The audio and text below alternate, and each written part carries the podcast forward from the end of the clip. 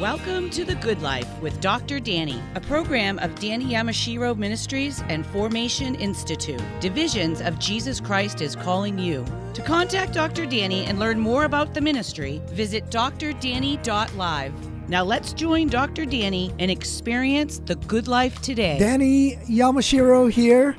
Welcome to The Good Life, encouraging you with inspirational stories to share with family and friends offering perspectives of hope through Jesus Christ. Today, we're reaching into the vault for a classic interview. When I hosted this show in Hawaii, I'm joined with my co host, Suzanne Maurer. Join us now. Open your heart to what God has to say to you. If you were given the task of sharing the good news of Jesus Christ, in another country, how would you do it? What would you use uh, that has proven accessible and impactful as a resource? Steve and Jan Volker have worked on developing the Jesus film, the go to resource. We pause at the beginning of our show just, just for a moment to remind you the reason we have the Good Life radio program is to bring you, dear friend, closer and closer to Jesus Christ.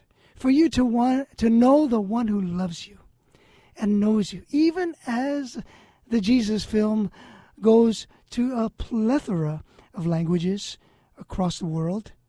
Today, the Lord calls you to Himself in this language of the heart to speak to you, to remind you that God loves you so much, dear friend, that no matter what you've done, where you've been, what you're going through, even right now, there is always hope in Jesus, who loves you so much he died on the cross for your sins.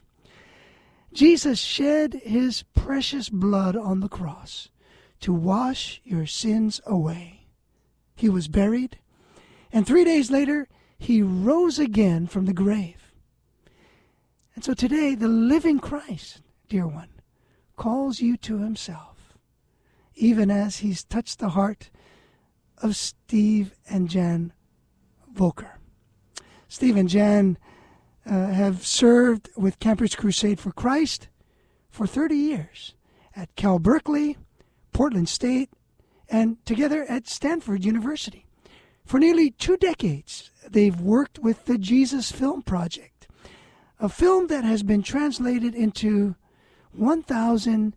1,673 languages, making it the tool of choice for over 1,500 mission agencies and denominations to plant churches internationally. They join us today. Steve and Jan, welcome to our show. Thank you. Tell me, Steve, where did you grow up? I was born in Vancouver, Washington. My parents moved to Eastern Washington, and um, it was kind of a leave it to beaver kind of a time of life, you know, in the 50s. And uh, so most of my growing up years was um, in the in the Tri Cities, but then we moved back to uh, Vancouver and finished high school there. And um, so that's primarily where I grew up. How about you, Jan? I grew up in San Jose, California, and uh, back when it was the Valley of Blossoms and farming, and I grew up with San Jose. So, hmm. Steve, how did you become a Christian? Mm, great question. Well, for 21 years, I knew all about Christ, but I never really knew him. I uh, went to church and Sunday school and vacation Bible school, and and um, but in the end of my high school time, um, you know, I decided to go my own independent way, and it wasn't until right before my junior year in college, or my, before my senior year in college, I remember looking up a friend of mine who seemed to have a different brand of Christianity than I had, and I wasn't really sure what it was. So I looked him up that summer, and um, he invited me to a uh, a church. Actually, it's a, a mixed church. It was a, a African American church, but a lot of uh, white people going uh, to that church as well in downtown Portland. And uh, on Friday night, it was packed with half African American, half white. And um, I remember after one service one time talking to somebody who uh, we ran into a friend of ours uh, who actually had just turned away from drugs, and um, he had uh, flushed it down the toilet, and I was intrigued by his testimony, and um, I was with my friend Rick, who invited me to this to this uh, event, and um, right, I, I made a comment about his changed life, and right away, a woman that was staying standing there said uh, and asked me, "Well, uh, would you like to ask Christ in your life?" And I said, I kind of said yes, and then she said, um, "Well, would you like to kneel down right here and uh, ask Christ in your life?" And this was across from the Civic Auditorium. At the time, they called it the Forecourt Fountain. It's called something else now. So I kind of gulped and I said, "Okay." And uh, so I knelt down right there and uh, I asked Christ in my life. And uh, that was in 1970, right before my senior year in college. What do you think happened? What do you think happened, Steve, when you knelt down? Uh, was was there something about your posture that was reflective of what was going on in your heart? Uh, it strikes me uh, that you just knelt right there. Yeah, it was. Um, you know, it's kind of funny as I think back. Um, I remember a ninth grade teacher saying, "Is a non-Christian as far as I know," but he said, uh, "You know, the decisions you make between the ages of uh, 18 and 22 will largely determine the course of the rest of your life." And um, it's funny that would go through my mind right then, but I was really mm. afraid that maybe I never would mm. make that decision, and um, so you know, I knew, uh, like I said, I knew about Christ, but I never really knew him in a personal relationship. And so that is, um, that was the missing piece in my own life is a personal relationship with Jesus Christ. Danny, could I jump in and say, how about that for a divine appointment? A lady standing next to him. yes. Jan, who influenced you? I, I do want to hear about uh, how you came to the Lord too. Mm-hmm. But who influenced you most in your growing up years there in San Jose? Really, it was my mom. Just a dear uh, believer in a very quiet way. Just brought us up to be good people. And yet, for me, she influenced me, and and I looked up to her a lot. But when I went away to college, I was at UCSB, and I, you know, that's a party school. So I got caught up in some of that. And my dad didn't ever allow us to pray in our home, and we never went to church. So I didn't know very much about God. But halfway through my college years, um, I broke up with my boyfriend, who had been a college boyfriend, and it was devastating because I thought this was the guy I was going to spend the rest of my life with. And my life was empty. And so at that time, my brother John was at UCSB also and was in a big room in his dorm when all these students poured in, and this very exciting man named Josh McDowell came in and spoke on evidence for the resurrection. So my brother John was impacted to receive Christ as his personal Savior, and he became so alive and happy and loving. I began to watch his life, and that's how I ended up being intrigued that maybe it's not just some doctrine. I was a religious studies minor, so I'd been studying Hinduism, Buddhism, meeting the bodhisattvas there, and really getting into there must be some other answer to life. And my brother had found it, and I saw his life change. He was a different person when he received Christ living inside him. So thankfully, I met uh, a Campus Crusade for Christ staff woman uh, Jan Vanderveen and her husband Art, an awesome Bible teacher. And I realized Jesus really did die for me, and He wanted to come into my life and actually change my life and lead me. So my whole life changed so radically. I was going to become a teacher. I was doing my student teaching, and I decided, Lord, you're calling me to help girls on college campuses to find this life change and following you that's eternal life starting right then. And so I went on staff with Campus Crusade right after that. So you went on staff with uh, Campus Crusade, Mm-hmm. uh, kn- known as Cru today, right? Right. Um, The and short form. The the kids. short- The kids named that. We're going to Cru. Now, Steve, I I didn't ask about your the, the influence in your early years, but could you share a little bit about that, and then we'll tie it together and how you met. Hmm. You know, I, in thinking about that, um, I remember going through catechism as a kid, and um, the pastor, I was probably 12 or 13, said, You know, Steve, you uh, might want to consider going into ministry. And I laughed out loud. And I, I didn't say much, but I never really thought about that since, you know, it was many years later when I reflected on that brief comment. But um, and then I think uh, the person that uh, that I'd mentioned briefly that had an impact on my life was um, Rick, who uh, you know he had some kind of a uh, there's something different about his Christianity than than mine. So I ended up um, he was the person I looked up. You know, just before I'd become a Christian and so he had an, he was instrumental in leading me to the Lord. So uh, I have to say that that uh, Rick had a real, very powerful influence in my life. Well, you certainly, uh, both of you have certainly influenced uh, many lives at, at, at, a, at a critical time in life uh, during the college years.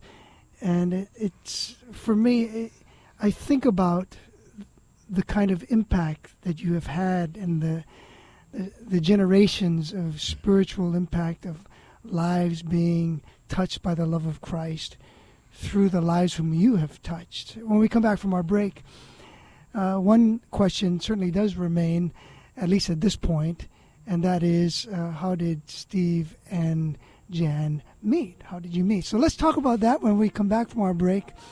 Steve and Jan Volker, they have spent uh, decades of their lives working with college students, uh, students with, with very bright, brilliant minds, and yet meeting a need of the soul spiritually through Jesus Christ. And the film project, Jesus Film Project Worldwide. Stay with us. We'll be back with more. Wandering the road of desperate life, aimlessly beneath the barren sky. Leave it to me, I home. James 3:13 says, "Who is wise and understanding among you? Let him show it by his good life, by deeds done in the humility that comes from wisdom." The Good Life with Dr. Danny is brought to you by generous sponsors. Thank you to Coach Dino Babers and Mrs. Susan Babers, Mr. Edmund Jung and Mrs. May Jung, Mr. Rodney Arias Sr., A1A electrician, Cedar Assembly of God, and the Thursday Men's Breakfast, Boston. If you, your business, or your church would like to support The Good Life with Dr. Danny, please visit drdanny.live. Join our partnership team. That's drdanny.live. Thank you.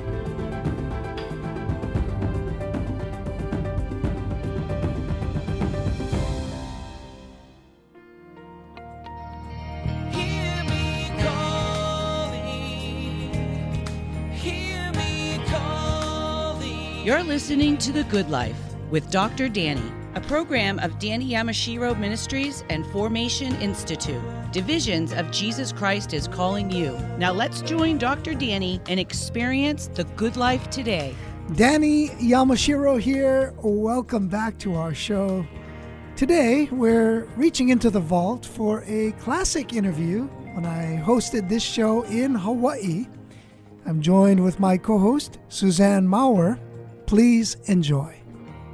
Steve, how did you and Jan meet? That's a good question.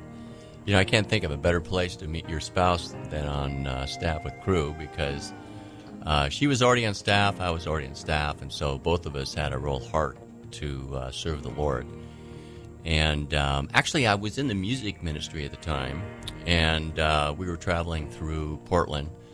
We were um, there, and uh, we were singing, and Jan gave her testimony. I asked the uh, director for her phone number, and uh, our first date was at uh, Washington Park in Portland, Oregon, and uh, it, um, yeah, and took about four years later for we finally got married. But um, it was, uh, yeah, I, you know, I when I uh, I didn't tell her this, and I'd even forgotten about it. But after our first date, I heard this little voice. I I don't really hear voices, but I mean, I heard this little voice. You're going to marry that woman, and uh, it turned out to be true.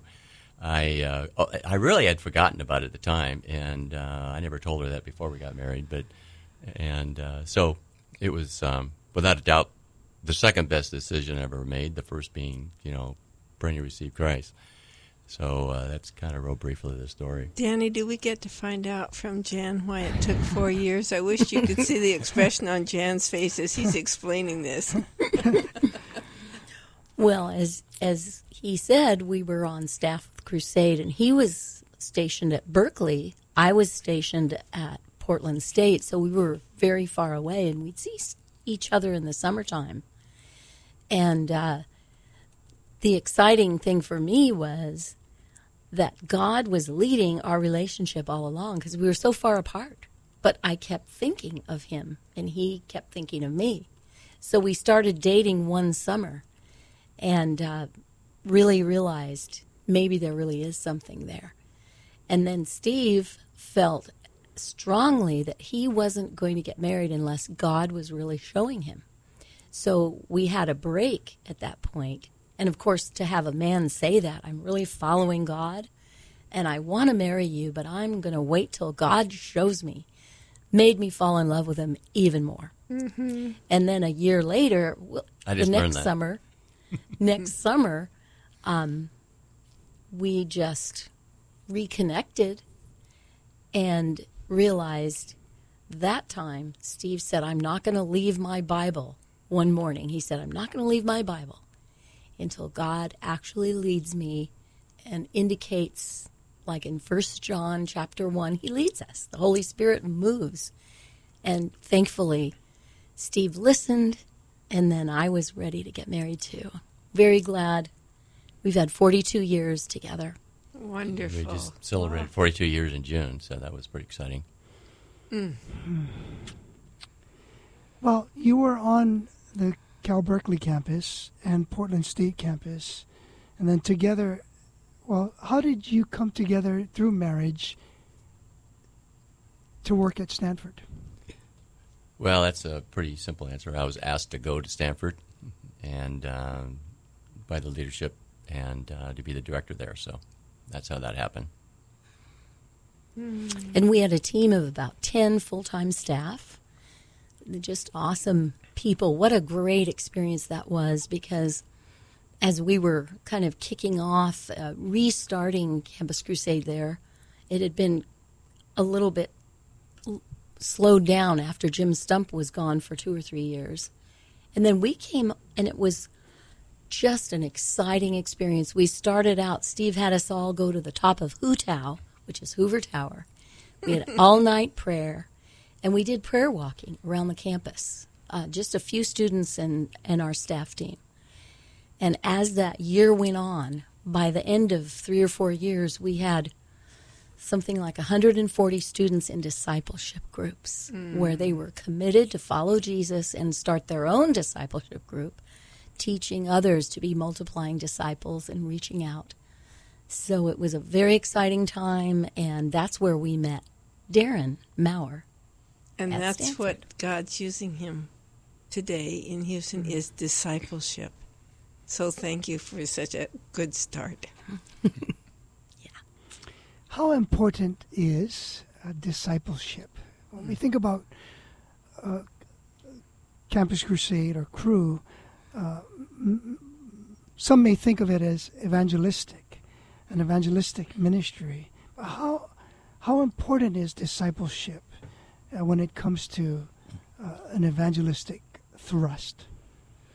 Well, very important. Uh, you know, the main command, the Great Commission, some people call it the Great O Mission, but it's uh, go therefore and make disciples of all nations. Um, many people, I remember asking in this in a class that I was uh, just kind of substitute teaching in a Christian college, and I asked the students, you know, what is the main command there? Go or make disciples? And I had people raise their hand. There's only one person that raised their hand that it was make disciples. Everybody else raised their hand that the main command was go.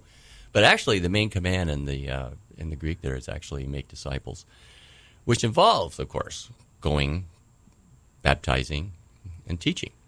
So, um, the answer to your question is very important. First of all, it's the command, and then secondly, um, it's the process, the entire process of maturation of a life. You know, starting out with um, uh, growing in their own walk with the Lord, uh, the importance of prayer, so forth.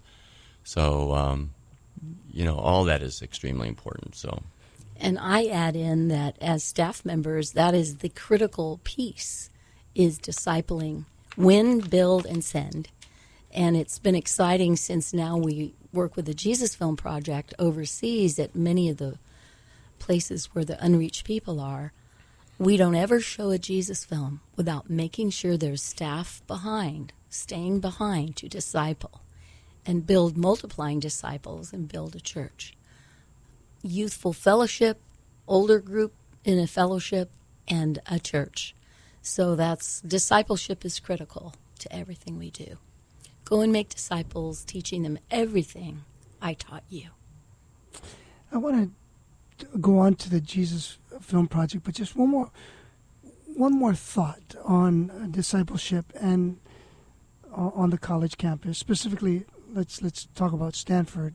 What experiences with students, uh, the students, uh, live on in your memory when it comes to the critical piece of discipleship? hmm. I'll start with just one student who came to know Christ really through being on that campus of Stanford. Teacher after teacher would talk against the Bible and talk against Jesus in the classroom.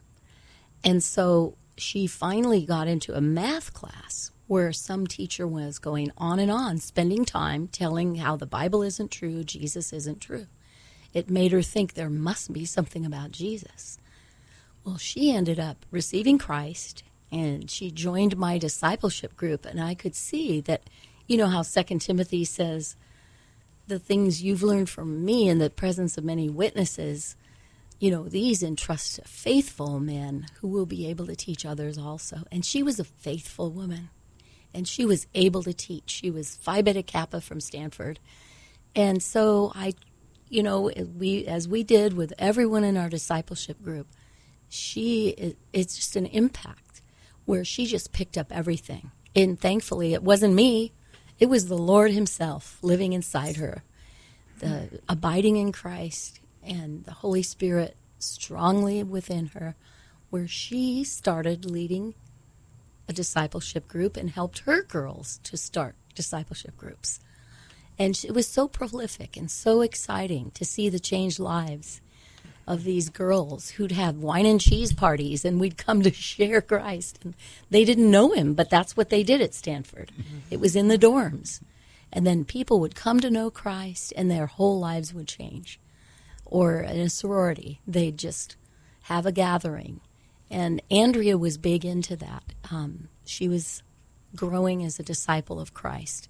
And then she felt led to go on staff with Cru after graduation and has been in Hungary ever since. Wow. When she and her husband were on staff with Crusade, and now they've planted a church north of Budapest, and it's growing, growing. uh, women's Bible studies, all the things that she learned on Stanford, she's put into practice, not only in campuses, but now, you know, 20 years later as a pastor's wife there And- in Hungary. And married a Hungarian as well. Yeah. You know, when I uh, think about that, I thought of a student that, uh, uh, well, I, actually, I've had several students contact me several years after being there. I mean, 20 years later.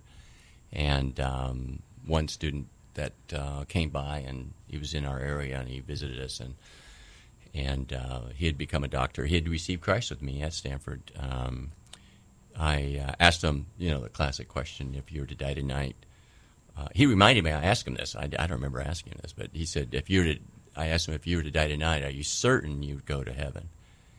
And that was the question that got him thinking. And he uh, he said, "No, I'm not certain." So he he received Christ, and uh, he was a freshman at the time, so I was able to uh, spend several years with him. And he became a doctor, and um, and when I just saw him maybe a few years ago, he had just retired as a doctor, and now he is uh, going in and out of Africa, training other physicians, um, uh, surgery, and so forth. And so it's um, pretty exciting, you know, to see uh, students that have, uh, you know, they're continuing on walking with the Lord and having an impact. And um, it's, uh, you know, I just say one of my passions is change lives, and, and it's fun to see lives that are changed. And I just have a little teeny part, you know, in that. Steve and Jan Volker have, well, you've heard about Andrea, who now lives in Budapest, Hungary, as a, uh, the church planter, and her husband. Uh, they're leading and changing lives for the cause of Christ in the name of Jesus. And a doctor, uh, as Steve recollects, uh, the time spent with him and and that doctor's changed life, and now the continuation overseas. Well, they're involved in a work that's uh, prolific in terms of uh, impact all over the world with the Jesus Film Project. When we come back, we'll find out from Steve and Jan Volker how did God lead them in this way. Now we're talking about nearly 20 years of work with the Jesus Film Project. Steve has traveled to 39 countries in Asia, Africa, and Europe. He's also pastored a church in Solvang, California. There's more to his story, their story, Steve and Jan, and they'll share more heart to heart with you, dear friend. So glad you're with us. Stay with us now. We'll be right back. Wandering the road of desperate life, aimlessly beneath the barren sky. Leave it to me,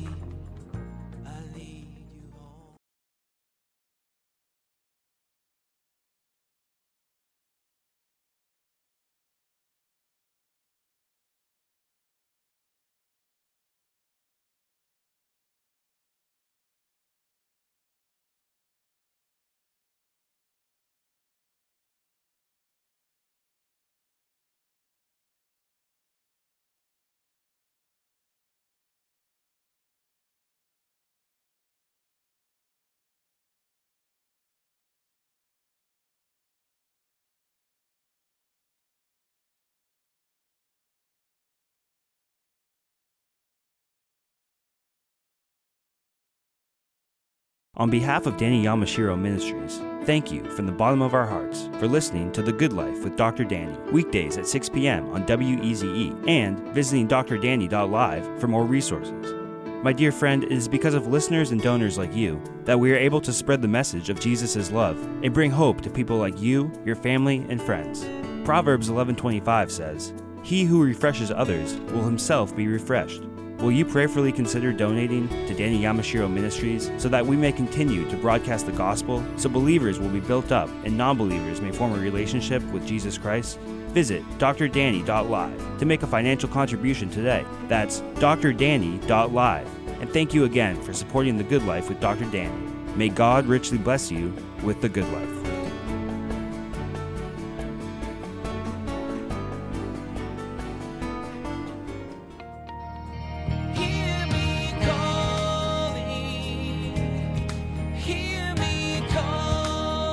You're listening to The Good Life with Dr. Danny, a program of Danny Yamashiro Ministries and Formation Institute.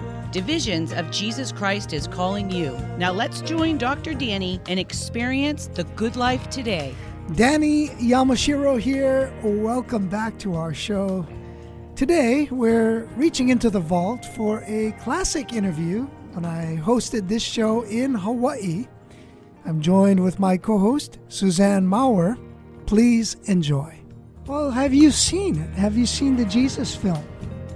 Uh, if you have, you know the impact that it, it has had on you, and you can only imagine, as I can, the impact that it's having on people all over the world in many different languages. And we have Steve and Jan Volker with us today, our guests. They have worked with the Jesus Film Project for nearly two decades.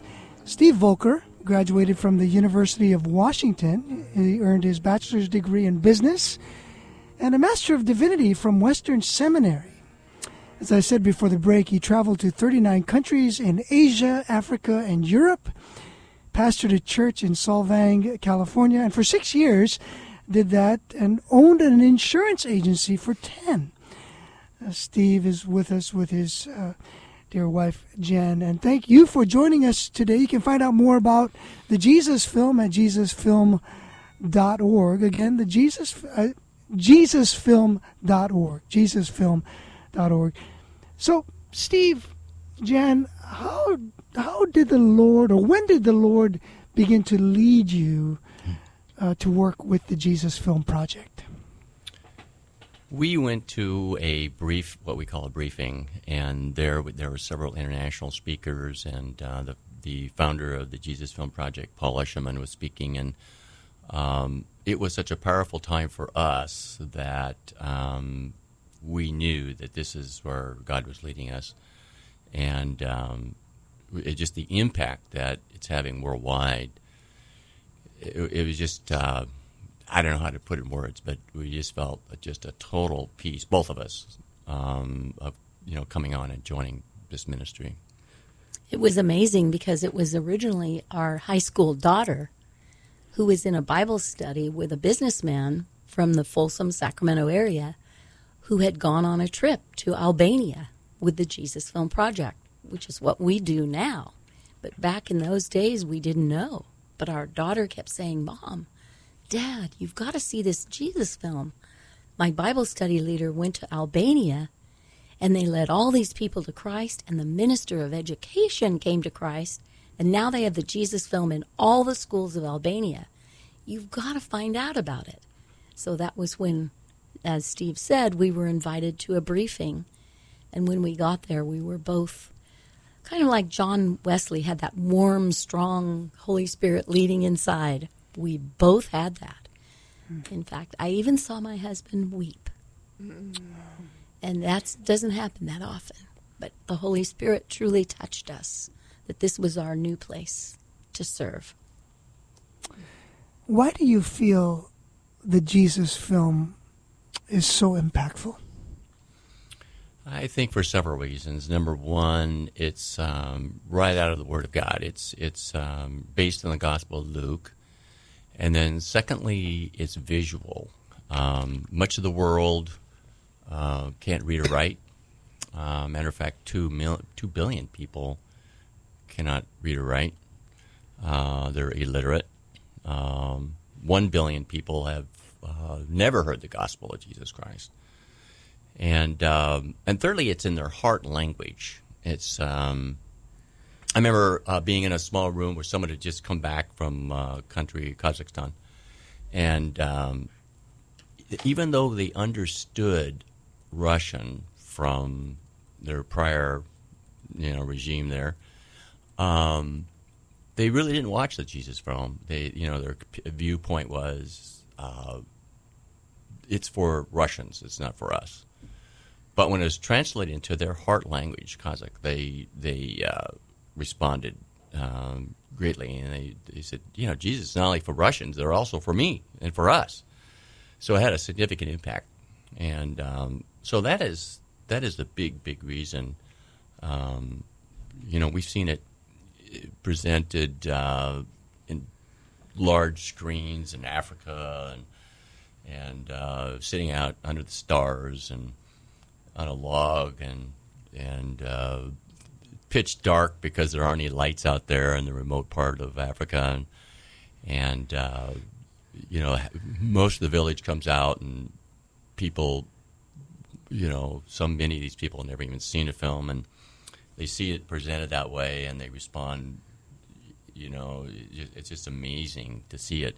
We've also seen it in uh, home churches in uh, china with only maybe 20 people and and uh, on a little tiny tv screen and um, i remember one time we were there and a, a home church had invited their neighbors and and uh, four people had indicated they received christ and um, the pastor who hosted asked me to do the initial follow up, but he was there to follow up with these people.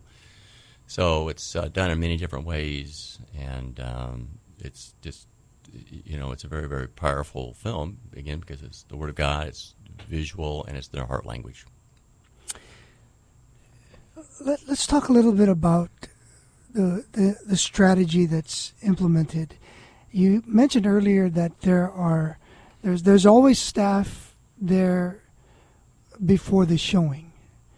Uh, what happens when the showing takes place and what happens afterwards? Well, it's not only staff because we partner with, I mean, obviously, no one organization is going to fulfill the Great Commission in, in, this generation or any generation. It's in cooperation with many organizations. So it's not only with Campus Crusade or uh, with Cru, but it's also with um, over 1,500 denominations and agencies that are using it. And um, so it's not just, you know, one organization. So the question was, um, what happens? Is that what you're saying? Is that yeah. what your question? Mm-hmm. Um, well, again, depends on where you're at. You know, like in Africa, uh, the film teams, like for example, um, I remember uh, a church that had adopted a people group financially, and then I asked the pastor if he'd be interested in going there. And so they had funded a translation of a film in um, in Nigeria, and so uh, we took the senior pastor and um, several people in the church to Eastern Africa, and um, there were five film teams there already trained and ready to go. So uh, we split up into five groups every night for three nights. So we, you know, show them 15 times in three nights and um, you know it's not unusual for maybe kids to be sitting on the ground right there, and the adults initially might be standing in the rear, you know, and just checking it out, see what's going on, and then um, you know, in this one situation, I remember there were um, probably I think there were about 500 people that had come, and uh, out of that, there were about uh, in this situation, I'm thinking about about 300 people that actually indicated to receive Christ. And then at the very end, there's an opportunity to receive Christ, um, you know, an invitation to receive Christ. And then they'll turn the lights on. It's all done with generators, there's no electricity out there. And then the person hosting it will invite one of a film team member or uh, the partnering ministry will invite them to come forward. And, uh, and then that's where the follow up process begins. And um, I'll never forget on another trip, actually in another part of Nigeria. Oh, excuse me, it was not Nigeria. It was in it was in Kenya. Um, he had a small little church uh, there, and uh, where this was shown, and uh, just a hut, you know, mud, you know, dirt floor, and, thatch roof, and mud side walls there, and straw and so forth. His his, he, he, you know, when people had, from the people that come forward to receive Christ, he said, I'll never forget his eyes. They were just brilliant. And he said, I'll, he said, I easily doubled my church, you know, this evening. And his eyes were brilliant. I mean, it was just amazing. I mean, I'll never forget the expression on his face and his eyes. Steve, help It's- us know the process of translation, please. Well, the, pre- the translation we'll send out. Uh, first of all, it begins with the script, and um, and this is, uh, you know, done through. Uh, uh, we've got a strong partnership with, for example, with Wycliffe, and uh, the Wycliffe Bible translators, and so um, and then others. So a script for the film itself, and uh, will be done, and then uh, uh, we have a film team, traveling team that'll be sent out to go to these. You know, all the easy places of the, of the world have been done. Now it's often very difficult places of the world, and um, they have some real portable, sophisticated uh, equipment where they can record it, and they'll have voice voices of um, you know Matthew and Jesus and John the Baptist and so forth, and uh, they'll put up in a little room. They might prop up some mattresses for soundproofing somewhat, and and they all become those voices. And um, then they have software that are able to, um, you know, make the make the uh, language put, fit together. You know, with with what they've done. For example, if it if it was originally done with a three syllable word in English, then they'll try to find as closely as possible a three syllable word in that language. But it doesn't always work out quite that way. But you know, it doesn't, uh, you know, so it doesn't look like one of those old Japanese films where, you know, the lips are moving and something else is going on. You know, they did a really good job in getting it all together. And, you know, this is all taken back to our studio in Orlando with, uh, with some sophisticated uh, equipment where they could put all this thing together. So, uh, and then once the master is done, of course, then you could reproduce it many times. And, and then uh, this is all, you know, given to freely given to organizations all over the world, and um, and also the film teams, the Jesus film teams that uh, we have through Cru. So uh, that's kind of the kind of the beginning process. So, Danny, I think you mentioned earlier the film has been translated into 1683 different languages. Uh, seven, yeah, 1673. I mean, we're pu- pushing. It's more than that now. I think um, it's getting closer and closer to 1700. But wow. the, the, number is you know constantly changing. So, mm-hmm. and also the women's film Magdalena is the story of five women from the Bible, and it, once again, word for word from the Bible, how Jesus treats women. We originally translated it for women of the Middle East to see how Jesus respects and loves the women at the well, the women with the issue of blood, Magdalena, of course. And it's been very powerful in the Middle East. And there's a follow up film called Rivka, that has gone all over. As it turns out, everyone loves the women's film. We mm. use it in the United States, and we use it in in places all over the world. And they're children's films as well as following Jesus, Africa, following Jesus, India. Tell us about the app, please. Well, yes, it's now um, on an app on everyone's iPhone, Android, any phone can go to their app store and download Jesus Film Me- Media, and it's every one of our films are on there. So all 1,700 of the different languages are there, all the ones for women, children, follow up films, including short films that are redemptive themes that are have won prizes, you know, as top films. We have many of those on there that are conversation starters. Mm. And we found in our parks or just meeting people around the United States, people from all different countries are just always interested. Almost everyone is so interested. Oh, you speak Amharic from Ethiopia. I think I have a film. And so the Jesus film is also cut into clips for people if they want to do it that way. So I sometimes show the miraculous catch of fish. Mm-hmm. And they just see a two minute clip and they're introduced to Jesus and they'll be willing to just find out more. And that's a free app. It's a free app, and mission organizations use it all over the world. And I think those two illustrations that Steve used, we've been in so many countries where every time they show the Jesus film, they're always the teams from that country. In Cru, there we have 25,000 staff. Most of them are not white mm-hmm. Most of them are internationals and they know the country, they know the language, they've lived there, and so they stay behind and plant the church. Mm-hmm. We've been able to be a part of. After they show the film, the next morning, the first church service starts. JesusFilm.org and Jesus Film Media is the app, correct? Yes. Yes. Well, when we come back from our break in our final segment, we'll talk more with uh, Steve and Jan Volker. Uh, some, uh, perhaps you're going through some things right now.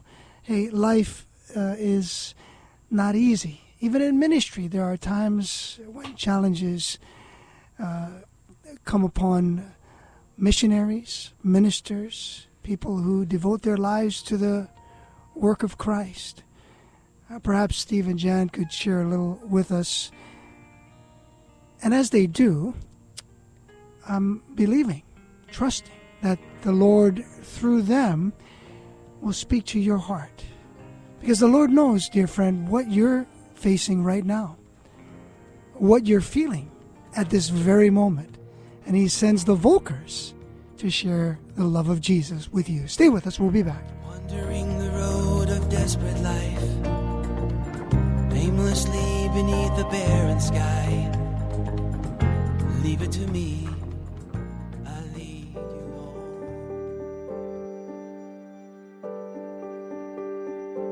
What can we learn about evangelism? Danny Yamashiro here. Rebecca Manley Pippert wrote in her book, Out of the Salt Shaker and Into the World. I once asked a woman if she felt comfortable about evangelism. Oh, yes, she responded. I do it twice a week. Somehow it sounded more like taking multiple vitamins. Evangelism isn't just something you do out there and then get back to normal living. Evangelism involves taking people seriously, getting across to their island of concerns and needs, and then sharing Christ as Lord in the context of our natural living situations.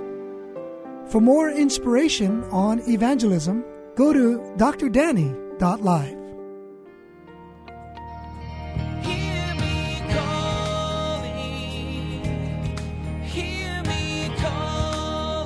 You're listening to The Good Life with Dr. Danny, a program of Danny Yamashiro Ministries and Formation Institute.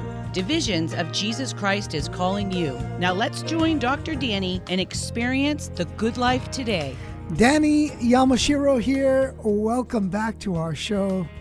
Today, we're reaching into the vault for a classic interview when I hosted this show in Hawaii. I'm joined with my co host, Suzanne Maurer. Please enjoy. For nearly two decades, uh, the Volkers, Steve and Jan, have worked with the Jesus Film Project. It's a film that's been translated uh, using the words of Christ, the words of Scripture, uh, to to in, in, in, in film form, in movie form, that's been translated into 1,673 languages. And counting. Uh, yeah, right, going up to 1700 and counting, making it the tool of choice for over 1500 mission agencies and denominations to plant churches internationally. Find out more about Steve and Jan, JesusFilm.org, and Jesus Film Media. That's the app. You can uh, gain access to this, and all the resources are available for you. Uh, Jan and Steve, how has the Lord helped you recently through uh, challenging times? Well, I think um, we are grandparents now. And so, and being a mom and a grandma, often the hardest times are when our children are going through hard times. And so I can think of just not too long ago when our daughter was really struggling and also even in high school when she was really struggling. That causes me to struggle. And there's the darkness that comes and the sadness of concern and worry. And the one thing I found, even years of being a counselor, there are some good answers there. Counselors are great. But I'll never forget when I was going through my hardest time, which is when my kids were teenagers. I'll go back to that.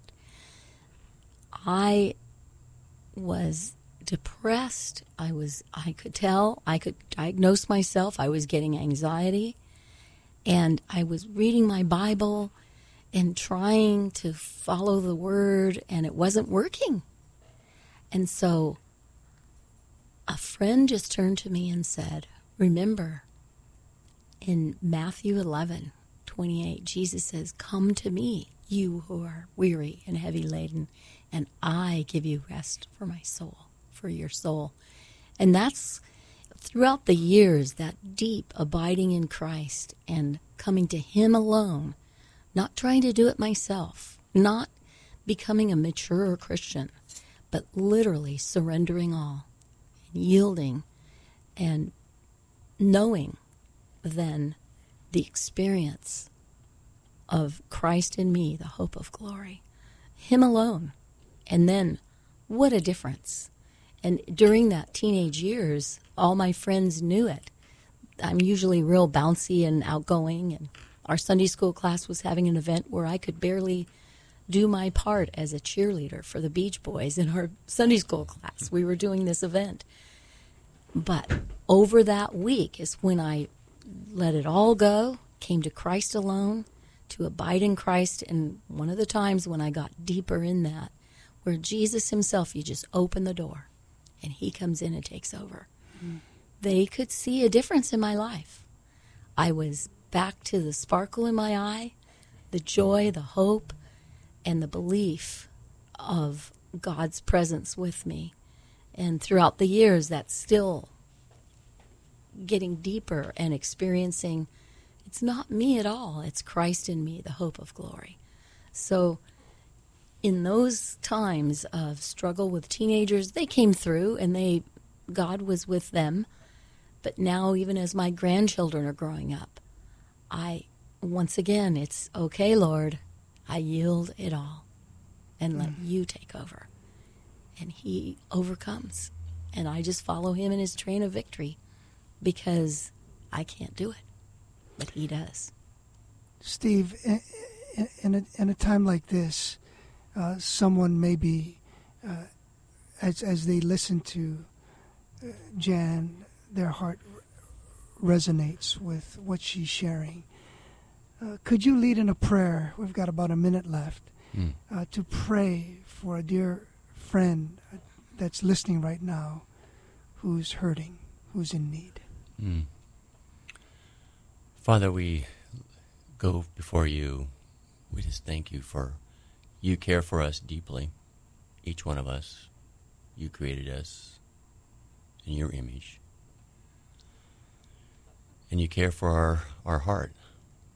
You desire our heart. And Lord, I pray for people who are going through a very difficult time, no matter it's so many things children, themselves, addictions, um, alcoholic addictions, sexual addictions. Um, and Lord, we just lift them up before you, knowing that you're the only one that changes and gives us peace and changes to your to your image and the person that you want us to be, not necessarily who we want to be, but who you want us to be. Father, minister deeply. You're a compassionate God. I just thank you that that uh, you reach down to each one of us in the deepest recesses of our heart and to lift us up.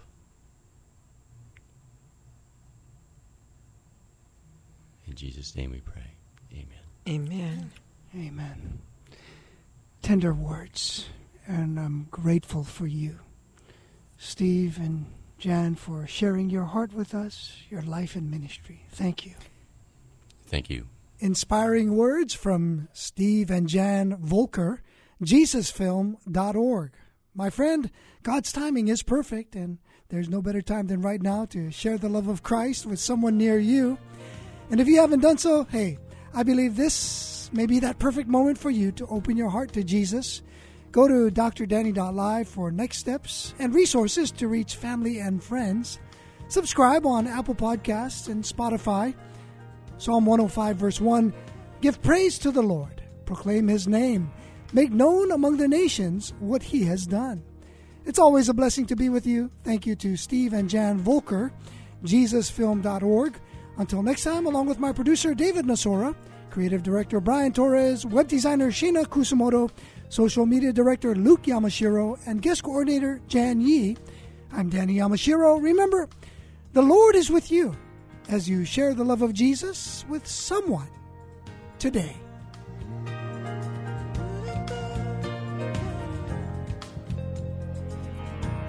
Thank you for listening to today's broadcast of The Good Life with Dr. Danny. We hope that today's program has been a blessing for you and that you may find hope in hearing how God's Word affects people from all walks of life. The Good Life with Dr. Danny is a listener supported program, and we'd like for you to prayerfully consider becoming a sponsor or donor.